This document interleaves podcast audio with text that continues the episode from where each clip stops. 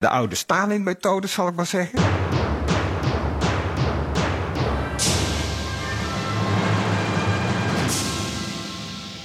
Welkom bij Europa Mania, de rokkende rechterseditie. Al vijf jaar lang wordt in Polen stap voor stap de rechtsstaat uitgehold. Deze week een nieuw unicum. Een zitting van de Poolse tuchtkamer. Een tuchtkamer die volgens Brussel en Europese rechters in Luxemburg helemaal niet zou mogen bestaan. Ik ben Jesse Pinser, Europa-verslaggever van BNR Nieuwsradio. En ik ben André Hekking, Europa-verslaggever van het Financieel Dagblad. En deze week hebben we een speciale gast in de podcast. Dat is rechter Kees Sterk. Hij is de voorzitter van de Europese Organisatie voor Raden voor de Rechtspraak, de ENCJ, om de Engelse afkorting maar eventjes eh, te gebruiken. Vanuit die functie houdt hij natuurlijk scherp in de gaten nou ja, hoe gezond of misschien hoe ongezond de rechtsstaat in alle landen en uithoeken van Europa is. Welkom meneer Sterk. Dank u. En heeft u eigenlijk al een appartementje in Warschau uh, aangeschaft? Ik kan me voorstellen dat u nog wel eens uh, daar komt. Ja, ik kom daar nog wel eens, uh, inderdaad. Maar ehm, nee, een appartementje heeft me toch nooit zo aan, aangetrokken. Nee, dit, is zo'n geweldige stad, hoor, moet ik zeggen. Het, het, is geen liefde op het eerste gezicht, Warschau, hè? Nee, Warschau is geen liefde op het eerste gezicht. En in Polen zijn zoveel andere, veel mooiere steden. maar goed, het is natuurlijk ook om een reden. Hè. Het is helemaal plat gebombardeerd. Mm. En vervolgens is het, uh, is het in een bepaalde ja, naoorlogse stijl opgebouwd. En nou ja, dat is niet helemaal mijn uh, voorliefde, laat ik het maar zo zeggen. Ja, ik heb in het centrum, als ik daar rondloop, ook nog wel eens het gevoel... een, een lichte lichte Disneyland-vibe die me dan overkomt. Waar ze dan nog geprobeerd hebben om het toch een beetje te herstellen zoals het was daarvoor. Maar dat, dat voel je toch dat dat niet helemaal gelukt is. Maar uh, we kunnen natuurlijk War we kunnen Warschau gaan recenseren. Maar dat was niet, uh, niet de bedoeling van uh, deze podcast. Nee, um, niet de stad. Nee, nee, laten we dat niet doen. We gaan, we gaan een beetje de, ja, kan ik het zo zeggen, de rechtsstaat van, van Polen recenseren. Handeer, kan jij misschien eerst eventjes uitleggen wat er deze week met die, die tuchtkamer die ik al even noemde, wat daar precies uh, zich ging afspelen? Wat daar op, het, uh, op de rol stond? Ja, wat daar eigenlijk gebeurde was dat Igor Tulea, een rechter uh, uit, van, van de districtsrechtbank in Warschau, die is, eigenlijk al een aantal jaren is, staat hij eigenlijk in het nieuws in Polen. Dat heeft te maken met een aantal zaken die zich hebben afgespeeld in zijn rechterlijke loopbaan. Um, hij heeft heel veel kritiek gekregen vanuit uh, de media in, vanwege een uitspraak in 2013. Uh, daar is hij eigenlijk uh, een soort symbool, een soort haatsymbool zou je kunnen zeggen, van de regeringspartij. Toen nog een oppositiepartij, overigens PIS geworden. Dat had te maken met dat hij eigenlijk een soort ideale zondebok was om af te schilderen. Um, als een soort ja, rechter die een beetje elitair is en een beetje zeg maar, de greep, de connectie met de samenleving is, is verloren. Vervolgens speelde Toulea een rol uh, bij een ja, uit de hand gelopen discussie over de Poolse begroting in 2016. Daar gingen allerlei dingen rond de stemming uh, ja, mis. Um, daar is onderzoek naar gedaan of dat nou eigenlijk allemaal uh, in de haak was wat daar is verlopen. Of er valse verklaringen zijn afgelegd door de Poolse regeringspartijen, inmiddels PIS. Um, de aanklager wilde die zaken eigenlijk droppen. Had geen zin om ze op een gegeven moment verder uit te zoeken. Het is eigenlijk een vrij technische aangelegenheid. Maar Toulea gaf eigenlijk die aanklager alsnog opdracht om nee, je moet dat onderzoek doen. Het probleem was, toen hadden ze eigenlijk op een gegeven moment heeft de PIS iets gevonden uh, waarom hem opnieuw te bekritiseren. En dat was dan eigenlijk dat hij het besluit om dat onderzoek te laten heropenen, dat hij daar eigenlijk de pers bij aanwezig liet zijn. En wat er natuurlijk nog extra maar saillant in deze hele discussie is, dat uiteindelijk ja, deze zaak hing hem boven het hoofd. De vraag was een beetje want wie hem zou, dan zou moeten gaan vervolgen, wie de zitting zou moeten openen. De tuchtkamer die dit zou moeten doen, die is op 8 april door het Europees Hof van Justitie. Daarvan is gezegd dat is geen onafhankelijk gerecht, dat, die moet op non-actief. Dat leek even een tijdje, zeg maar, leek dat te werken, dat arrest. Maar toen kwam er een nieuwe voorzitter van het Hoge Rechtshof in Polen. En die heeft die zaak voor het tuchtkamer eigenlijk geactiveerd. En vervolgens werd Toulea direct opgeroepen voor 9 juni om 9 uur daar te verschijnen en zich te verantwoorden voor het besluit dat hij destijds had genomen in 2017. En dit was de eerste keer dat een rechter voor deze tuchtkamer echt moest verschijnen voor zoiets, voor een disciplinaire straf, meneer Sterk? Ja, dat was de, dit is de eerste keer inderdaad. Uh, dat, uh, althans na het arrest uh, van, mm -hmm. van 8 april van het Europese Hof. Daarvoor gebeurde daarvoor het wel zijn vaker. Er ook, daarvoor zijn er ook wel voorbeelden geweest. er, zijn, er is ook wel eens een keer een rechter die uit zijn ambt gezet is, omdat hij het... Um, het uh, arrest, of de arresten van het Europese Hof uh, van november uh, 2019 uitvoerde. En dat ging over de vraag hoe je een onafhankelijk gerecht herkent. En ja, dat, dat, dat wilde, willen natuurlijk de Poolse autoriteiten niet. Die willen eigenlijk en, gewoon dat rechters niet luisteren naar Europese uitspraken? Als er tenminste de politici niet uitkomen dan, uh, dan worden er allerlei middelen aangewend, waaronder tuchtrecht, waaronder strafrechtelijke vervolging, om, uh, of, of mediacampagnes, om daar uh, om te intimideren, zodat mensen niet het lef hebben om die Europese rechtspraak toe te passen. Maar wie zit er dan in die tuchtkamer? Dat zijn geen politici, neem ik aan. Uh, in die tuchtkamer zitten mensen die eigenlijk gekozen zijn. Er zitten deels rechters in, er zitten deels niet-rechters in. Die zijn gekozen door de Poolse Raad voor de Rechtspraak. Mm. Maar die Poolse Raad voor de Rechtspraak, dat is eigenlijk een, een, gewoon een, een politiek orgaan. Daar zitten mensen in die gekozen zijn op hun loyaliteit aan de, aan de regering. En die benoemen eigenlijk standaard ook mensen die ja, niet op grond van verdiensten of kennis of kunde, maar ook op hun, uh, op hun politieke loyaliteit.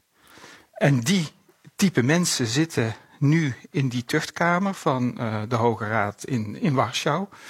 En dat is ook precies een van de redenen waarom het Europees Hof hmm. in die arresten van, uh, van 19 november 2019 zei, en, en later bevestigd in uh, 8 april 2020, dat ze zeiden van ja, die, die tuchtkamer, dat is geen onafhankelijk uh, gerecht. Dat is gewoon een, uh, een politiek tribunaal.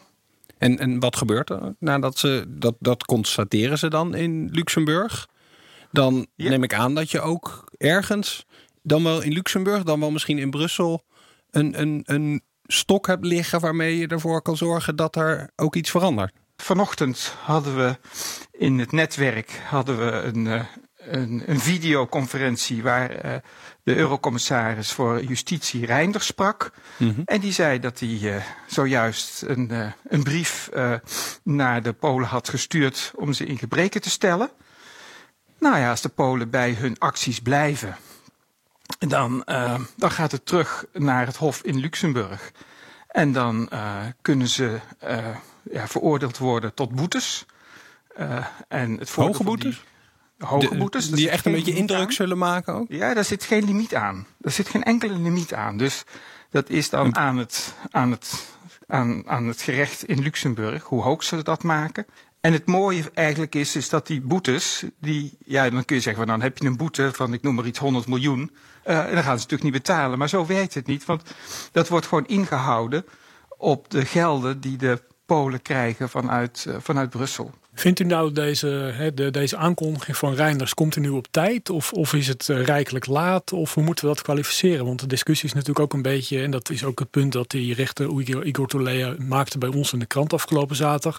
Hij zegt, ik heb heel veel steun gekregen van Europese collega's, van rechters met andere woorden.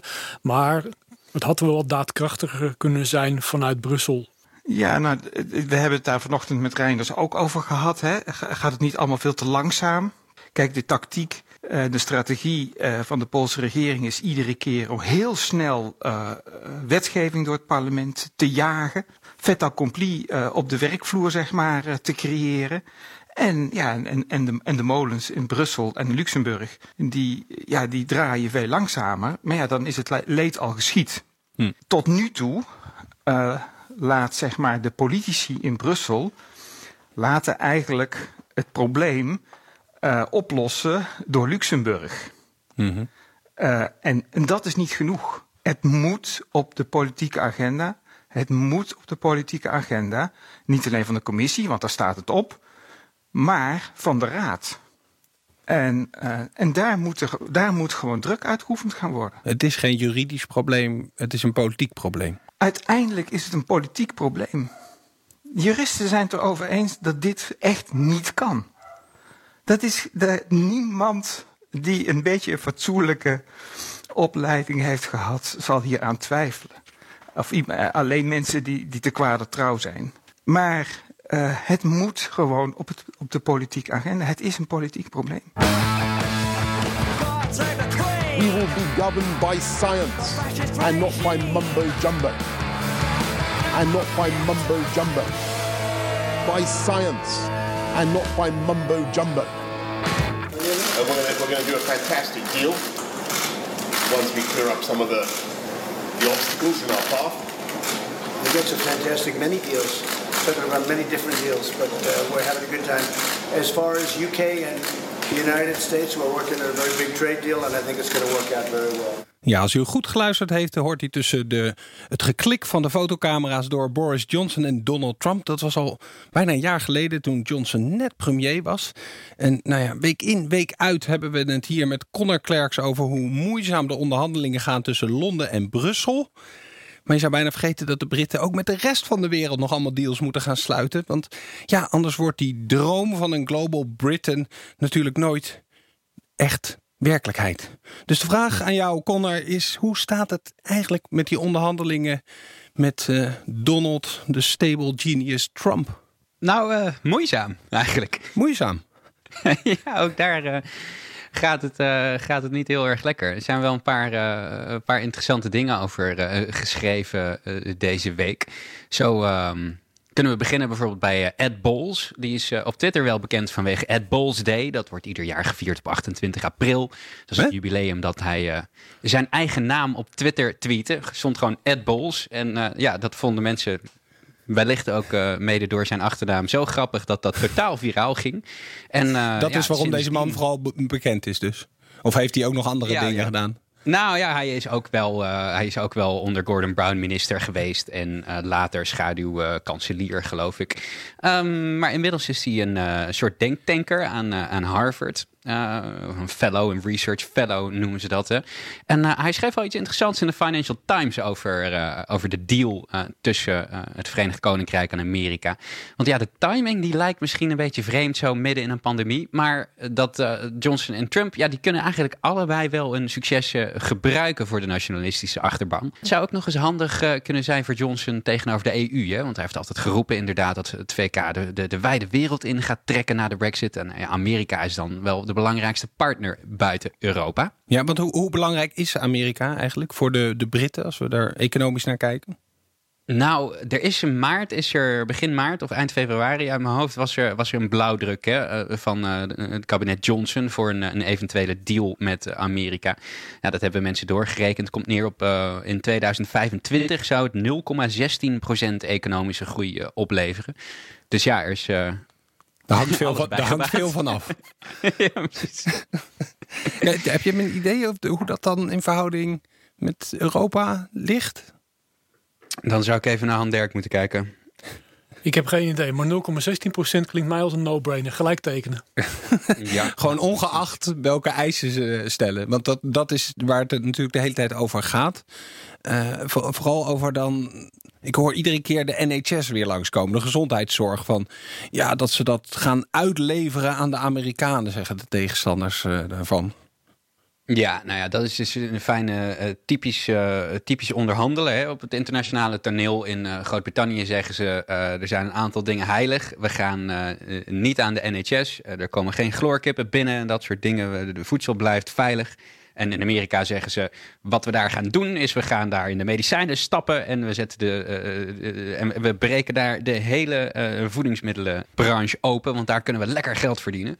Dus ja, de, de waarheid zal ergens in het midden liggen.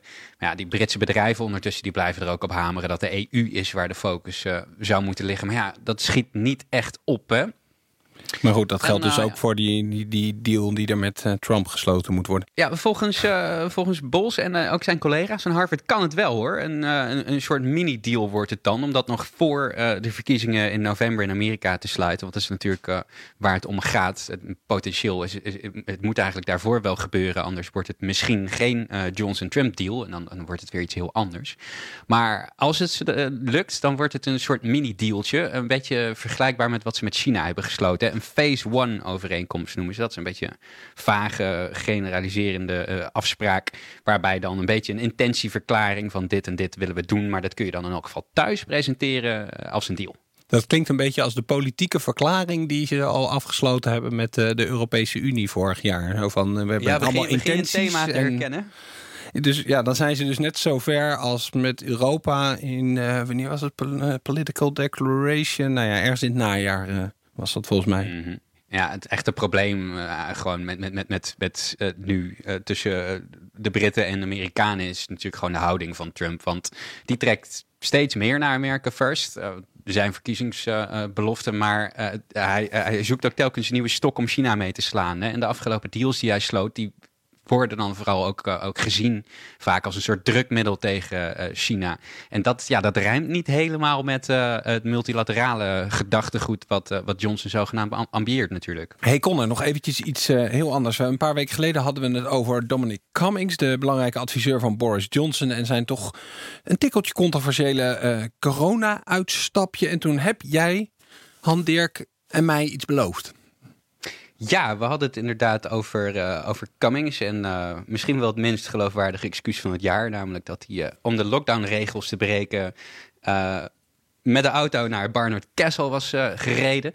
En de Schotse vrienden van Brewdog, leuke, leuke kleine brouwerij, die hebben daar toen biertjes voor uitgegeven. Hè? De Barnard Castle Eye Test was een hazy IPA, ter ere van het heugelijk feit. En, Ja, en jij had beloofd dat we, die, ja, we, we gingen ze proeven. En nu, nu staan Ja. wij hier in de studio klaar om een biertje te drinken. En jij zit gewoon thuis volgens mij. De hele middag niks gedronken. Van Dirk, dat moet zwaar zijn geweest. Heel zwaar. Nee, ja, ik heb eh, wel net zelf een wijntje ingeschonken, maar eh, ja, de, de, de Barnard Castle eye-test, eye-test eh, oh, zie je dat wijntje slaat meteen in. Die, eh die IPA'tjes, die liggen nu eh, bij mijn broer in Sheffield. En eh, Nog niet, ze zijn nog niet bij jou aangekomen. Nee, het zal nog wel even duren voordat ze hier zijn, maar ik heb hem wel alvast even gevraagd om een recensie voor ons te geven.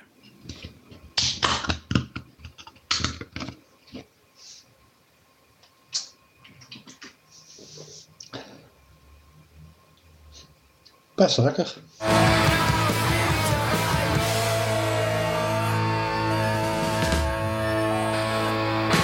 Begrijpt u het standpunt van de Poolse regering ook een beetje? Want Als u probeert zeg maar, in hun schoenen te gaan staan. Zij, ja, wat ze naar buiten brengen is natuurlijk van... we hebben te maken met een, een, een oud rechtssysteem... waar nog een beetje de naweeën van het, het communisme in zitten. Dus weet je, we moeten dat hervormen. Nou, hervormen is een woord wat in, als je dat in Den Haag noemt... dat eh, andere Europese landen gaan hervormen... dan eh, gaan de handen op elkaar.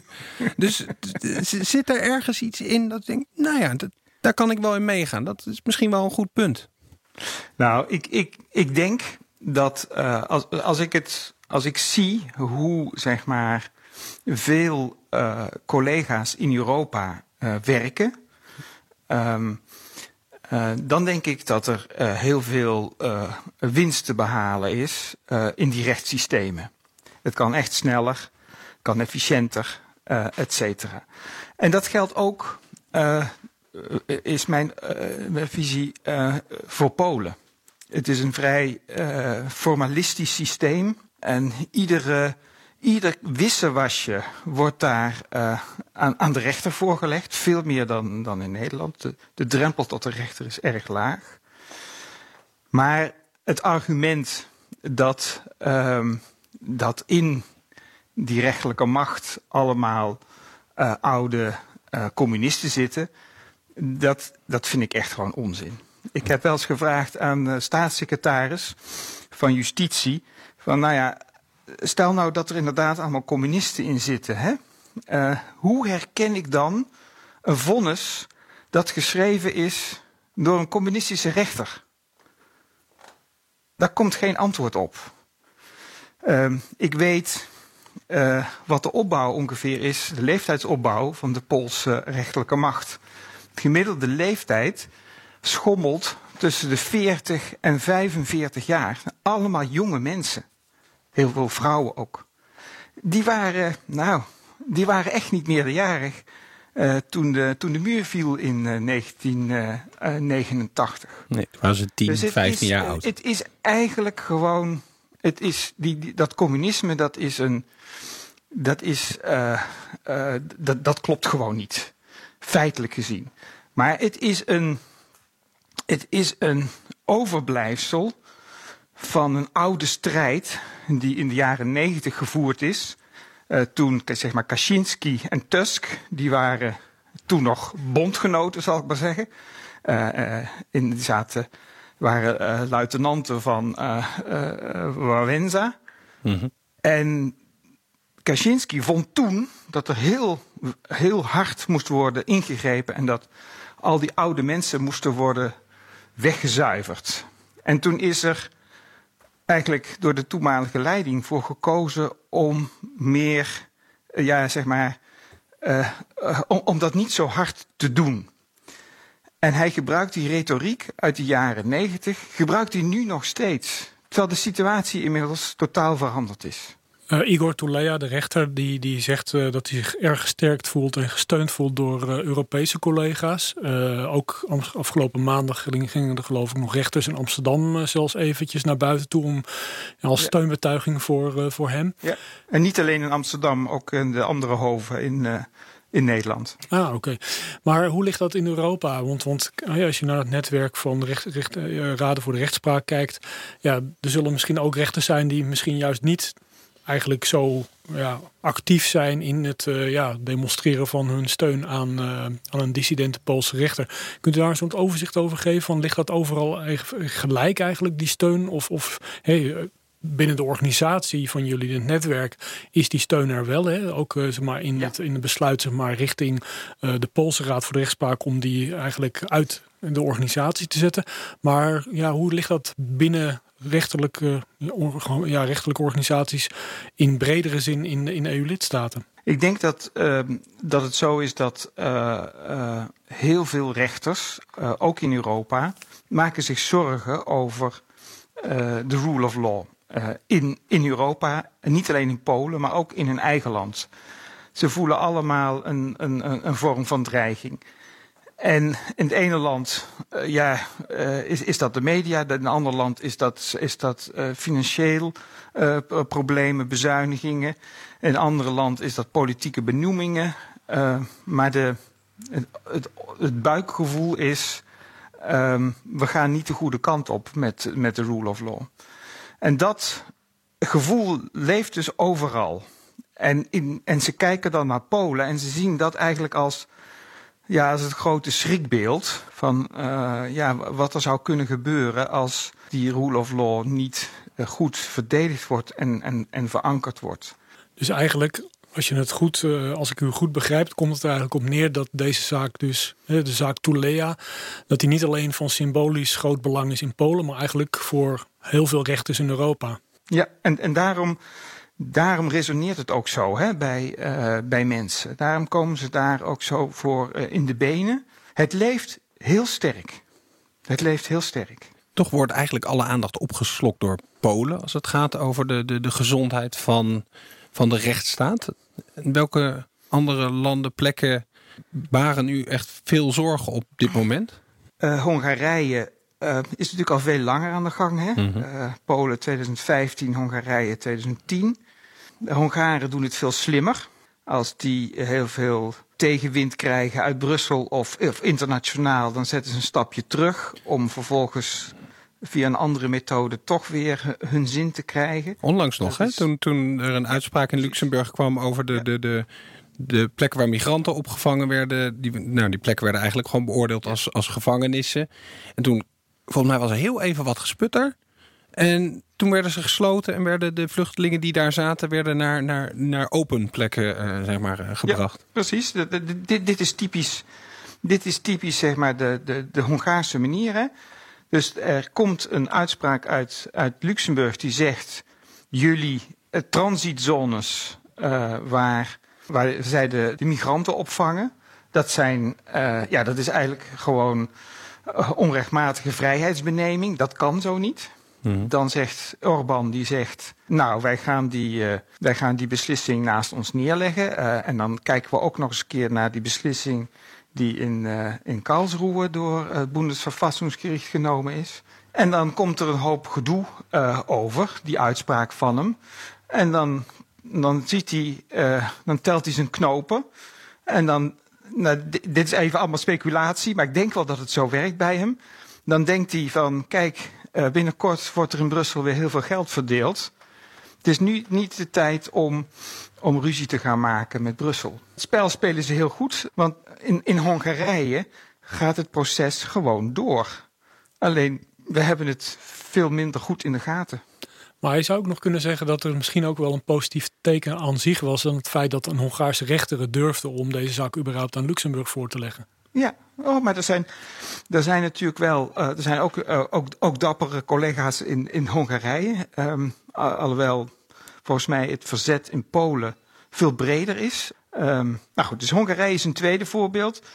Ja, Slowakije, daar is een nieuwe regering en die wil de rechterlijke macht gaan uh, hervormen. En zoals ik al zei, op zich kunnen daar hele goede redenen zijn. Als dat de maatregelen er maar ook toe leiden dat het efficiënter en effectiever wordt. Maar als de maatregelen vervolgens alleen maar gericht zijn om politieke vriendjes in het zadel te helpen en de machthebbers uit de wind te houden. En die signalen krijgt u? Nou, ik weet het nog niet op dit moment. Hm. Ik, hoor, ik, heb, uh, ik hoor gemengde signalen. Ik wil nog even terug naar uh, rechter Toulea. Die afgelopen dinsdag was dat uh, dus bij de tuchtkamer was. Althans, ik, Han Dirk, hij was niet in de zaal, begreep ik hè? Nee, hij wilde er ook niet uh, zijn, omdat hij zegt dat zou neerkomen op het erkennen van, uh, van dat gerecht. Nou, dat kan ik niet erkennen, want eenmaal, ja, nu eenmaal het Europees Hof heeft gezegd dat dat geen onafhankelijk gerecht is. Dus ik kan daar niet verschijnen. Wat hij deed is dat hij ging gewoon voor het gebouw van het Hooggerechtshof staan, bij wijze van, van statement. En er waren verschillende demonstranten en, en sympathiserende rechters die, die zich daarbij hem voegden. En toen kwam de uitspraak en hij is niet disciplinair gestraft. Nee, de immuniteit, uh, dat was eigenlijk wat er ter tafel lag. De, immuniteit van hem zou opgeheven moeten worden, zodat hij vervolgd zou kunnen worden. Nou, dat is niet gebeurd. Want uh, ja, deze tuchtkamer is uh, wonderbaarlijk tot, tot het oordeel gekomen. Nee, hij heeft helemaal geen regels overtreden. Hij had best met de pers mogen praten. Dus ja, het probleem is van tafel. En ja, nu kunnen de mensen van het ja, van de regering kunnen ze zeggen, kunnen zeggen van uh, ja, kijk maar, wacht even, die tuchtkamer is wel uh, eigenlijk heel, die weegt alle zaken heel erg goed. Het is echt geen vervolgingsmachine voor ons. Wat, wat maakt u van deze, deze uitspraak, meneer Ster? Het was zo dat uh, Toulea die had dus een beslissing genomen om opdracht te geven aan de officier van justitie om bepaalde parlementariërs te vervolgen. En, en, toen heeft hij die uitspraak, die heeft hij in het openbaar gedaan. Uh, met de pers erbij. Mm -hmm. En dat wordt hem dus verweten. Hè? Dat had hij mhm. niet mogen doen. In de Poolse wet staat gewoon dat in beginsel de uitspraak uh, zeg maar niet openbaar is, tenzij de rechter anders bepaalt. Dus het is gewoon een geschreven regel in de Poolse, Poolse wet dat dit mogelijk was. Daarom is het ook zo curieus dat dit überhaupt een zaak geworden is. Hm. Dus de uitspraak verbaast mij niks. Het zou mij echt verbaasd hebben als hier een veroordeling uitgekomen was. Dan was helemaal helder uh, wat, een, wat een politiek orgaan die tuchtkamer is. Maar ja, het is gewoon een regel van Pools recht dat dit kan. En, en, dan is vaak het verhaal de, de intimidatie die daarvan uitgaat. Dat is misschien ook meer het doel dan de, dan de uitspraken zelf. Precies, dat is de bedoeling. Kijk, er worden meer lastige rechters worden uitgepikt. Hè. Kijk, nu heeft Tulea heeft, uh, is in de, in de media, maar een andere rechter, bijvoorbeeld Zurek, die wordt ook uh, uit, uitgepikt. Uh, en wat gebeurt er dan als regel? Dan wordt ze verweten dat ze een uitspraak twee weken te laat gedaan hebben. En daar komt dan een vervolging uit. Dat is in de rest van Europa ook gewoon volstrekt ondenkbaar. Je doet een uitspraak twee weken te laat. Dat leidt niet tot tuchtrechtelijke vervolging of strafrechtelijke vervolging, want dat doen ze ook wel eens in Polen, uh, van die mensen. Maar wat gebeurt er dan? dan is dit de deur die een, algehele, een algeheel onderzoek mogelijk maakt naar het gedrag uh, van, uh, van, van deze mensen. En dan worden al hun dossiers van de afgelopen tien jaar die worden onderzocht. Zijn echt ja, de oude Stalin-methode, zal ik maar zeggen. En dan vinden ze een of ander heel klein ander ding. En dan de oorspronkelijke reden voor het onderzoek, daar hoor je nooit meer iets van. En dan wordt er iets anders kleins te lastig gelegd. Of ze, uh, of ze laten gewoon het onderzoek, uh, uh, leggen ze stil. Maar dan hangt wel permanent de dreiging van die tuchtrechtelijke vervolging of strafrechtelijke vervolging boven je hoofd. En dat zijn, ja, dat is wat, wat eigenlijk op vrij grote schaal gebeurt.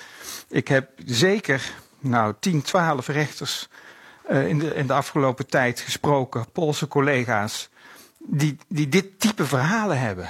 En, uh, en dan gaat het van ja, dat een, uh, een rechter twee weken te laat is, tot een rechter die een t-shirt draagt met, met daarop, niet in de zittingszaal, hè, maar gewoon op een, ja, op een openbare gelegenheid met erop grondwet of een een, een rechter die zeg maar op een, op een festival, toen ze er nog waren, uh, uitlegde wat de rechtelijke macht betekende in de samenleving. En dat wordt allemaal vervolgd om te zorgen dat het afgeschrikt wordt. Ik denk dat ik deze rechter Tulea waarschijnlijk ook wel in zo'n zo'n t-shirt zie rondlopen. Ik zag wat foto's van hem, een zwarte t-shirts, een, een, beetje een hippe bril. Het was een beetje, ja, een beetje een punkertje bijna. En Nee, we hadden toch als Europamania zoiets... we moeten deze man misschien een, een klein uh, hart onder de riem... een muzikale hart onder de riem steken. Deze kleine uh, rocker zoals die er af en toe een beetje uitziet. Dus ja, nou ja, we zijn gaan nadenken, wat moet dat dan voor muziekje zijn? Dus ik, ik waarschuw jullie, neem misschien enigszins afstand van je koptelefoon. Want okay. ja, de keuze die is gevallen op Justice for All van Metallica.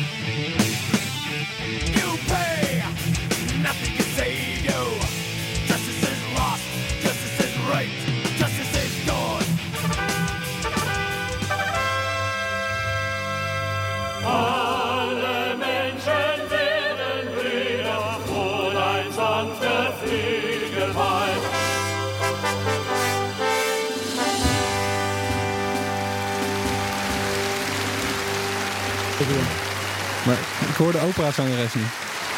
Nee, ik heb de, de, de balkondeur even dichtgegooid. En, uh, maar het kan zijn dat je nog wel af en toe een piano-dingetje door de muur hoort. Nu niet Het is altijd nog beter, dan, uh, nog beter dan de blaffende hond uh, van de man die we net hadden. oh god. of beter dan uh, Metallica, wat ik net door jullie strot gedaan heb. Ja. Um, anyways. Zullen we gewoon maar gelijk, uh, gelijk beginnen? Even kijken, check, check, check. Ja, ja, is goed. Als het geluid goed is, dat hoor jij beter ja. dan ik. Nee, het klinkt prima. Hartstikke goed zelfs. De Eurogroep zoekt... De Eurogroep zoekt... Zo. En hebben we nog ineens bier, bier gedronken. De Eurogroep zoekt een nieuwe voorzitter. Een nieuwe Jeroen Dijsselbloem of eigenlijk een nieuwe Mario Centeno. Of misschien zoeken ze wel iemand die helemaal niet op een Jeroen of een Mario lijkt. Maar iemand die dat weet. Wat het moet gaan worden, dat is uh, Ria Katz, correspondent van het Financiële Dagblad in Brussel. Ria, in Nederland dan denken we bij de Eurogroep dan denken we altijd aan Jeroen Dijsselbloem.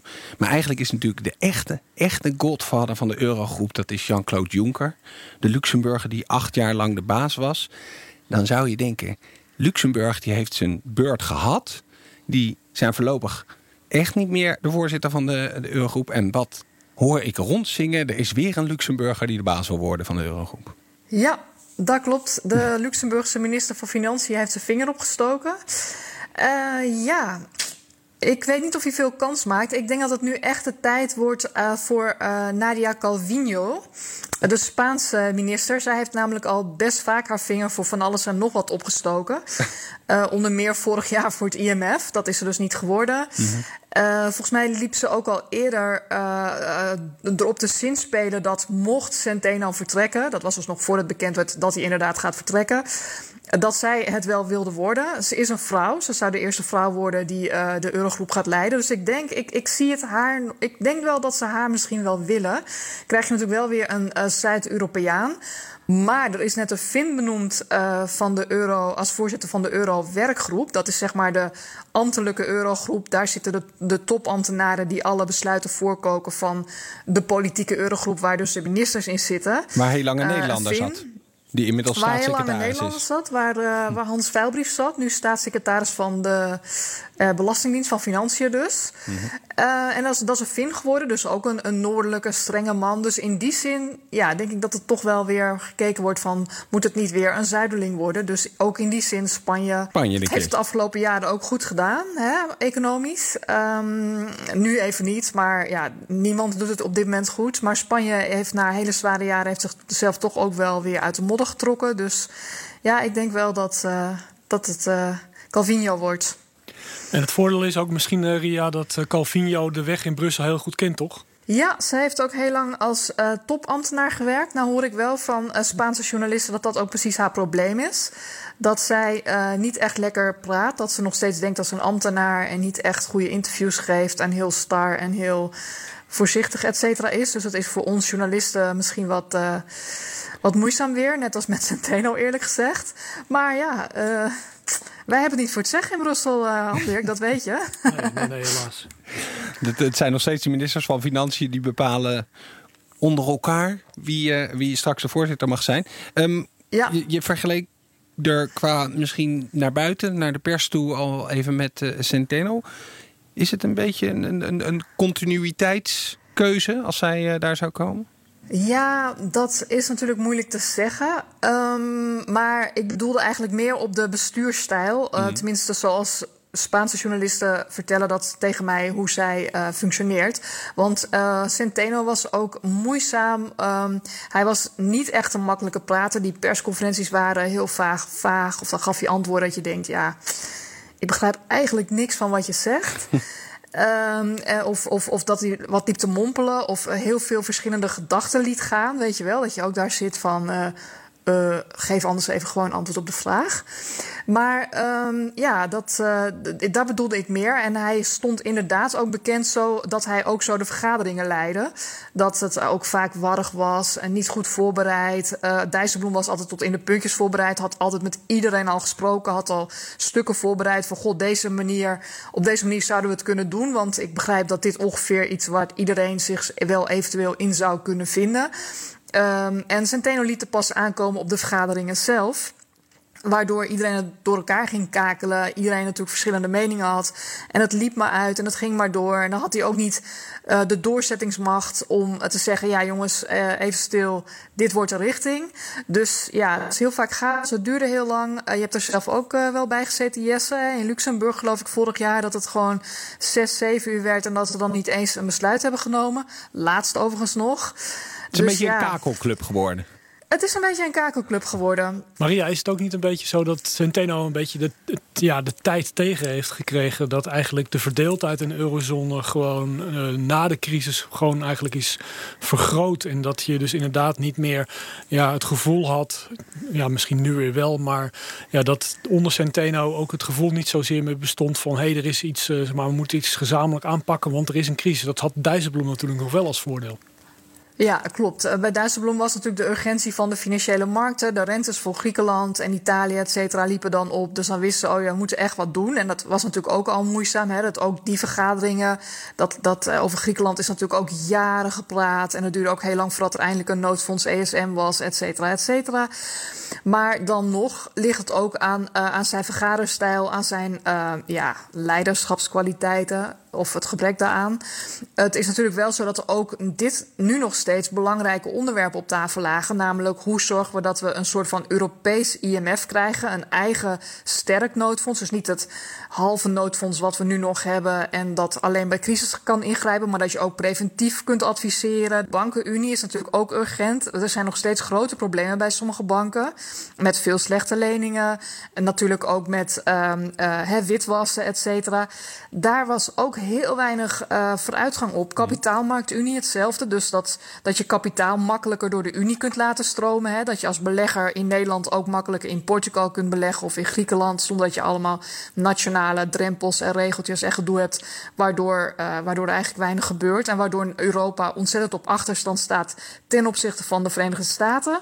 Waar ze wel veel meer een uh, private kapitaalmarkt hebben. Waar bedrijven veel makkelijker buiten het bankwezen ook al geld kunnen komen. En dus kunnen groeien. En dan noem nou ja, je dat, eigenlijk. Dat helemaal kleine dingetjes. Is er is echt weinig gebeurd. Helaas. Ja, en dan noem je eigenlijk het, het, het, het punt, het onderwerp waar de meeste aandacht naar gegaan is in de afgelopen 2,5 jaar nog niet eens. Dat was nou wat ooit begon als een eurozonebegroting, waar Macron grote plannen mee had. Wat toen veranderde in de, de nou, ik zeg het nog één keer dan, de muis die in een kooi zat van uh, Hoekstra. En wat heel klein was. En, en inmiddels is die muis helemaal verdwenen, want in de begroting waar het ingepast moest worden, daar staat helemaal niet. Dat is toch wat. Die, die, die Centeno die heeft zeg maar heel hard lopen werken.